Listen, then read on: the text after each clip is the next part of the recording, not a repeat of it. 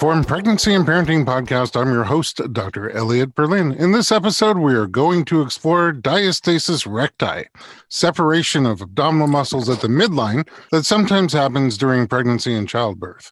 My guest today is a distinguished expert in the field of pelvic health physical therapy, and she's the author of Sex Without Pain, a self treatment guide to the sex life you deserve.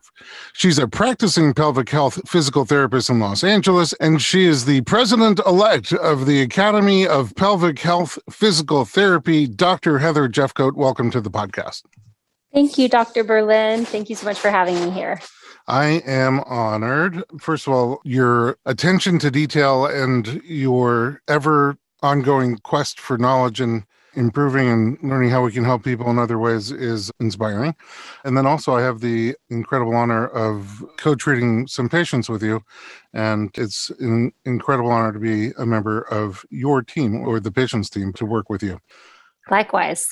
Thank you. All right, let's start at the beginning. We're going to be talking in general about pelvic health physical therapy or pelvic health therapy. And then in the middle segment, we'll get into diastasis recti, which is something that people are nervous about all the time during and after pregnancy and uh, not sure what it is, not sure how to potentially prevent it or even diagnose it. And if you have it, what can be done about it. We'll talk about that in the middle segment. And then we could also get into other things that pelvic health therapy treats. But let's start at the beginning. Where are you from and how'd you get interested in physical therapy? Uh, well, I am actually born and raised in Los Angeles. I feel like I'm one of the few people maybe that can say that. But I went to undergrad at UC San Diego and then I moved out to North Carolina and got my doctor of physical therapy from Duke University. And you know, at the time when I went there, it was very unique because they had a lot of women's health and pelvic health content like woven into our curriculum.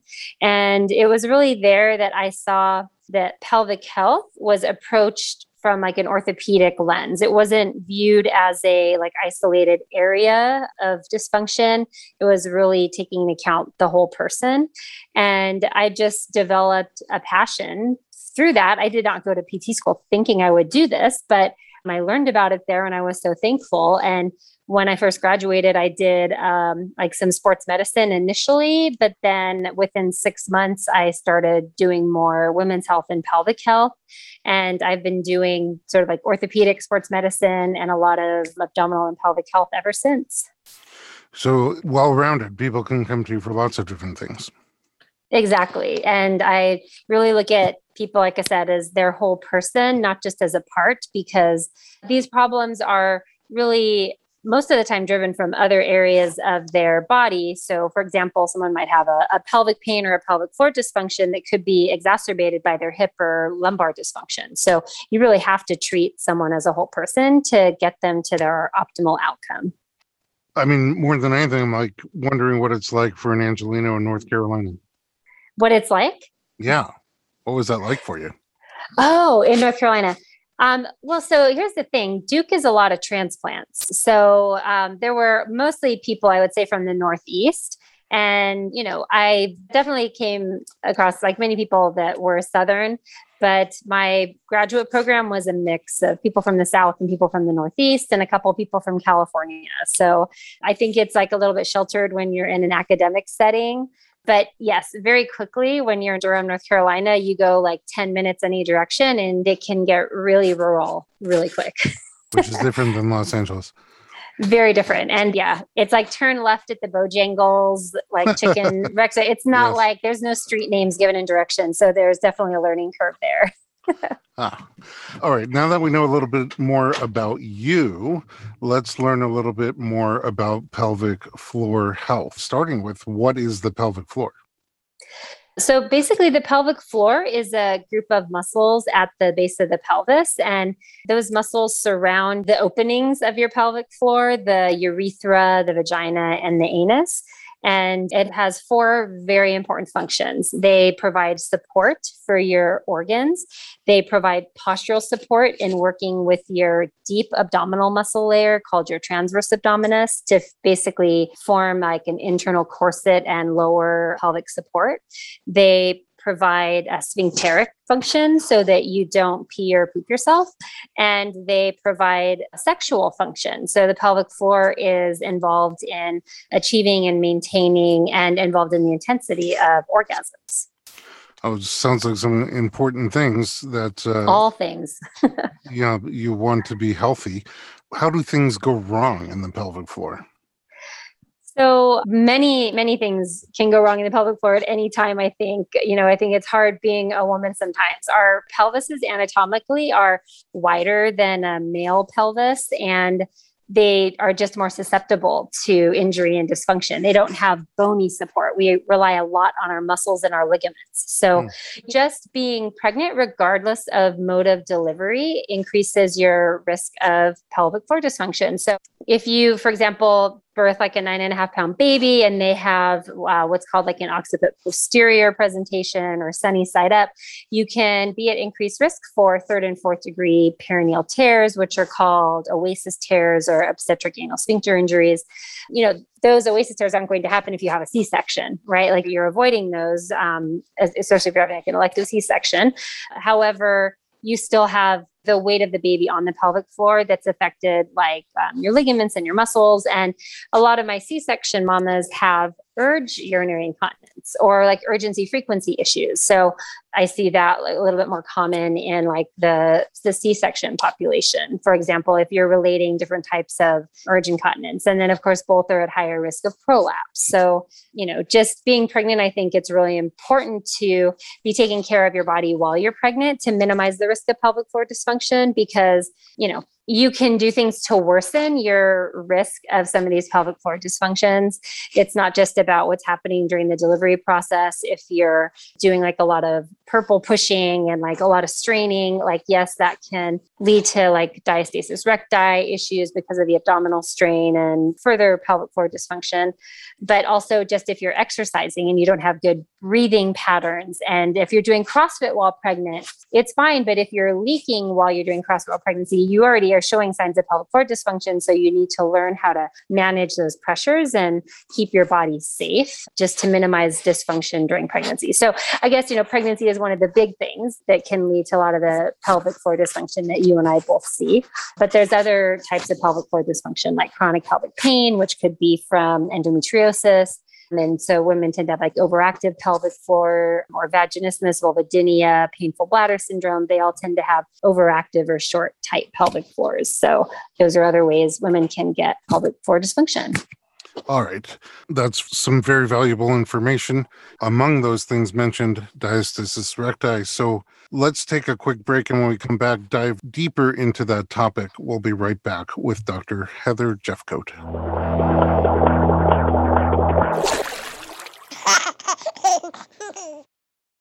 Hey everyone, it's Dr. Berlin, and I want to talk to you about something that is close to my heart. Literally, omega 3. It's a crucial nutrient that's sadly overlooked. With 95% of women deficient, Needed, the supplement brand I trust, created their brand new omega 3 soft gels. Designed by perinatal experts, they support you and your baby's well being from fertility to pregnancy and beyond. Unlike other brands, Needed's omega 3 is sustainable, pesticide free, and third party tested for purity. Plus, my favorite, it has a milder taste and smell, perfect for sensitive mamas. Don't wait. Visit thisisneeded.com and use code Berlin to get 20% off your initial order. Experience the needed difference, consciously crafted for your health and the planet.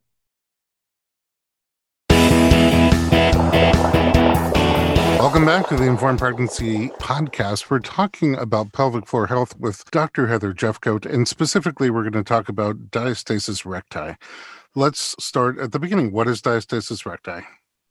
So, diastasis recti is when you have a bulge or a dome in your abdomen that runs down the middle of your abdomen.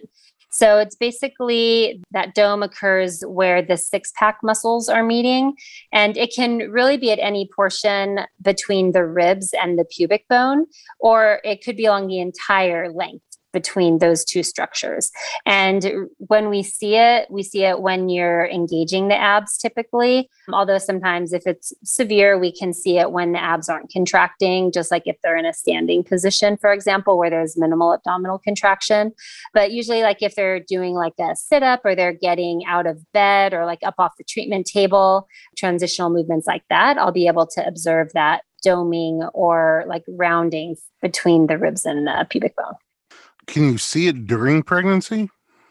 Yes, definitely. And during pregnancy, it is always observed as a doming. And I should say, postpartum, it can be a doming or it could be a caving in. It can look almost like a valley running between. So it has a somewhat different potential presentation postpartum. Okay, so this is where the right and left strip of abdominal muscle come apart at the midline. Yep. And do you know how common it is during pregnancy? So there is research, although the research does come under criticism, like a, so much research can. But beyond about 35 weeks of pregnancy, I've seen that nearly 100% of women will have some amount of diastasis um, or separation of that superficial abdominal muscle layer. So it's not a matter of will I have one, it's a matter of when will I have one and, you know, will it resolve on its own postpartum or will I need help getting okay. things back to midline? Well, you started to mention they kind of have different presentations. I mean, it could just be when you're looking up and down, measuring up and down, it could be all the way from the rib cage down to the pubic bone or any portion thereof. So it might be a long separation or it could be a, a short separation. Yeah, exactly. Mm-hmm. Sometimes it's just like maybe between the belly button and the ribs, for example, and they're like well together in their lower abs, but the upper abs, for example, might be separated. And then in addition to that, measuring the degree of it is how wide it is. Right. How do you measure exactly. that? So, the quick and easy way is by using our fingers and measuring fingers width. But of course, that's not a very reproducible way between clinicians because I'm sure if you and I put our hands, you know, up against each other, you know, yours and mine would be a little different. So I don't have this in my office. It's a very expensive machine. It's like fifteen or twenty thousand dollars, but you can use uh, like a clinical ultrasound unit and measure the distance between. But really, it's a lot to sort of invest in something that you can still get like a rough idea by just putting your fingers in there, and that will give you an idea of the width, which is one piece of information. But the other piece of information is the depth. So when I'm testing them, I'm testing them doing a crunch and I'm testing like at the belly button, above and below the belly button, and seeing how far apart each side of those six pack muscles are. And then I get in and I go from above and I press down to see the depth and I have them lift again. And I want to see do I feel any tension under my fingertips? And that helps me determine if I think they'd be a good candidate for physical therapy related to the diastasis. Because if I don't feel anything, there might be a lot of fascial tearing and I might not be able to help them. Like that might be an instance, for example, where they might need plastic surgery to sew that back together. If there's nothing structurally under there for me to work with, then you know there's very little I can do. So it, it really should be a two-part assessment width and depth. During pregnancy, you wonder if there's anything that can be done to help minimize the separation. Yeah, exactly. I mean, if you are straining, so, you know, if you have chronic constipation, that's one thing you should get under control. If you're lifting heavy weights or, you know, you're lifting your toddler, you know, while you're pregnant, any abdominal wall strain and the lack of ability to manage the pressure through the abdomen as well as the pelvic floor can potentially worsen the diastasis. So we want to try to mitigate those pressures as best as possible so we don't cause further separation. And really, like if you're exercising, for example, any exercise that you're doing where you observe uh, the doming between those separated abdominal muscles is probably an exercise that's too challenging for your core to support. So should be discontinued until you either get like a personal trainer or a physical therapist to help guide you through that. Those are some good pointers. Are there like garments that help keep things together? I would not put anything over a pregnant belly to hmm. compress mm. it, but postpartum definitely, you know, there's different companies that will do custom wraps, which might in theory help. I really like the postpartum support garments by SRC Health. And they're a company out of Australia. They're high waisted, they come in like short shorts, biker shorts and like full length leggings. So they just look like your average like LA mom uniform basically. and and mm-hmm. they provide mm-hmm. some good like compressive support, not just around the abdominals, but also the pelvic floor. Because even though we're talking about the abdominal muscles, we can't forget how if we add too much pressure of the abdominal muscles, where is that force going to go? It might possibly go to the pelvic floor. And we don't want to increase uh, risk of prolapse because we've been focusing so much on compressing around the abdominal muscles. You said that uh, sometimes these can resolve on their own. What makes someone more like or less likely to have it resolve after the pregnancy? That's an amazing question. I actually haven't seen any research that would point to one thing versus another, but I would say, from my clinical opinion, one is partly genetics. Like, I just think some people, like, how did you have a baby six weeks ago? Like, what? And they're like, I did nothing. I'm like, I need your genes, you know? um, another part is, you know, if maybe you are like just genetically have like more lax ligaments, I think you might be more predisposed to things like prolapse and the diastasis.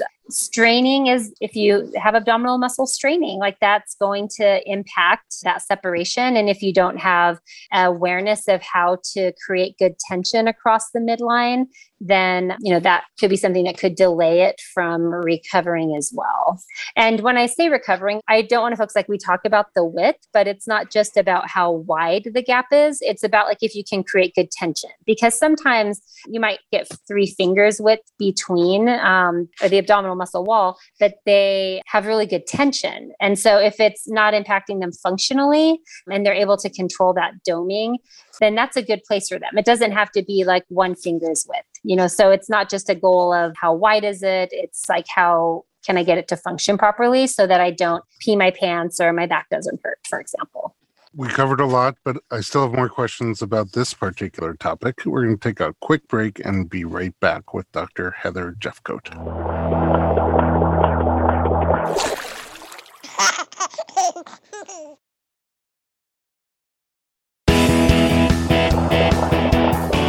Welcome back to the Informed Pregnancy Podcast. We're talking to Dr. Heather Jeffcoat, and we're talking about diastasis recti. So, for those people who are not lucky enough to have a self resolving separation, first of all, when do you even start? And second of all, what kinds of things are involved in repairing that?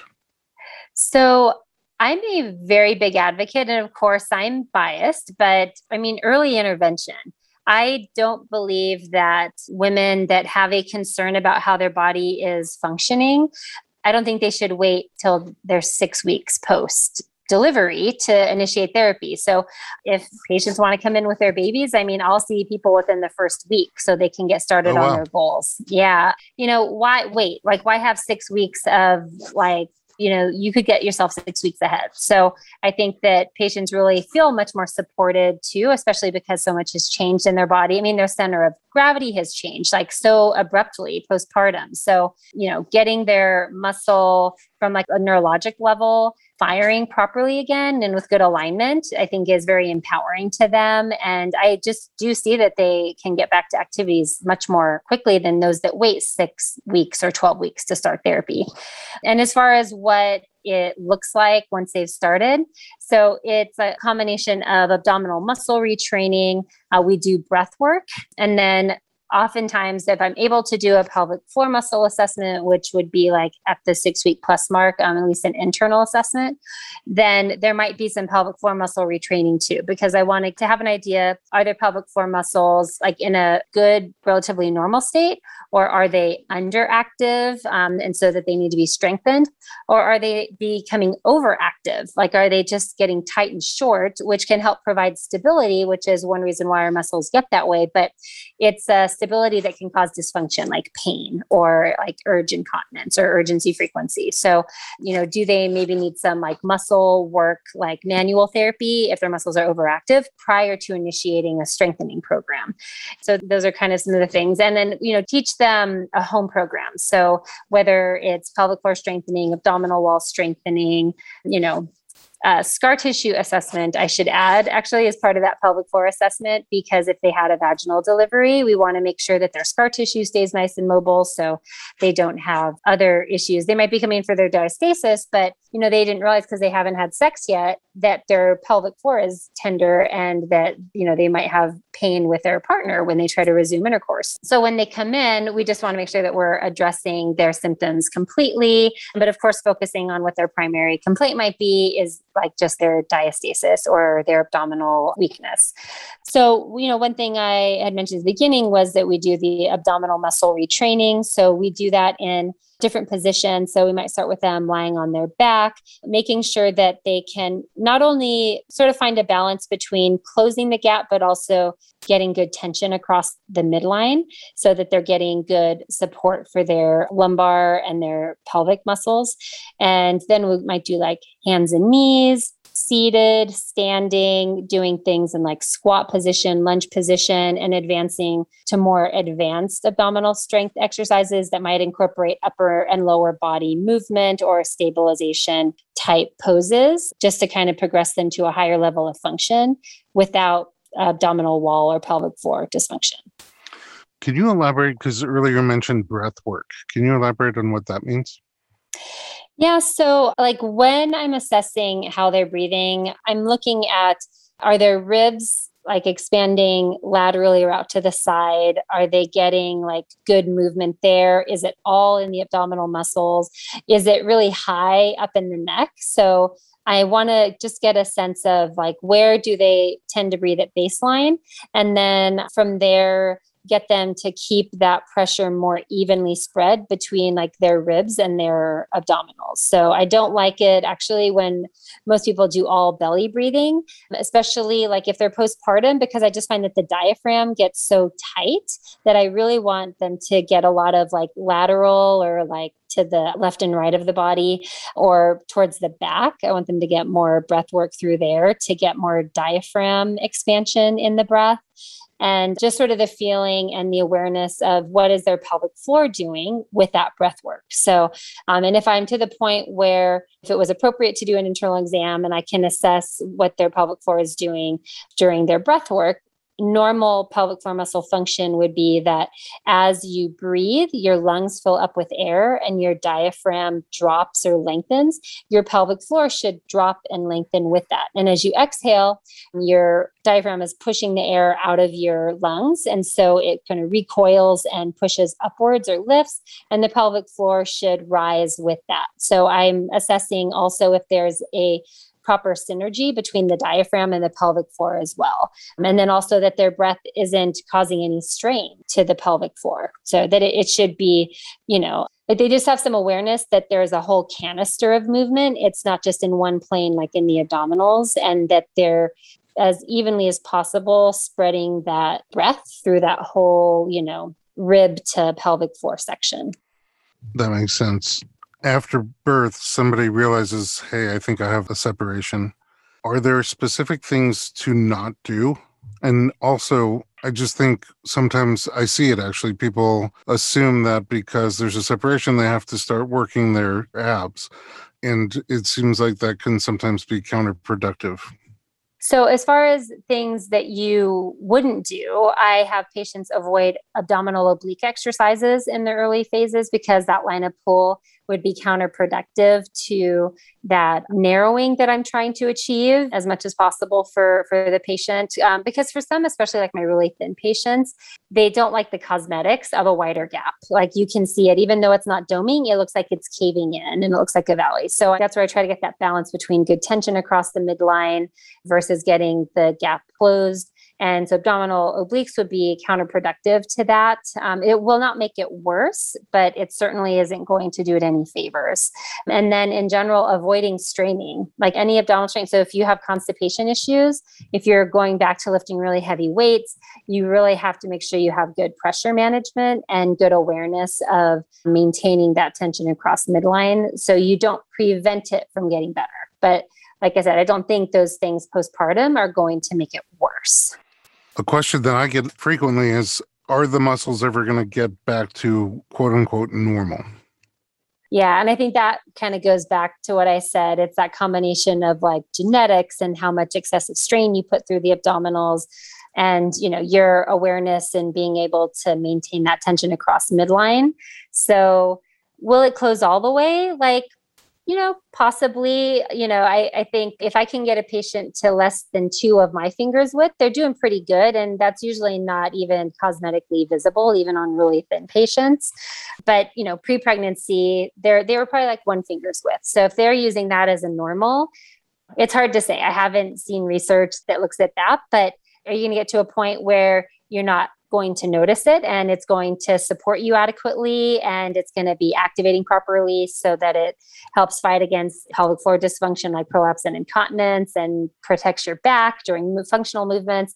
Like absolutely like that's possible for most women. Like i said unless they have some like deep fascial tearing where there's just no more connection across the midline. If you don't treat it does another pregnancy make it worse um, subsequent pregnancies, that is a really excellent question. And I have not seen any research on subsequent pregnancies.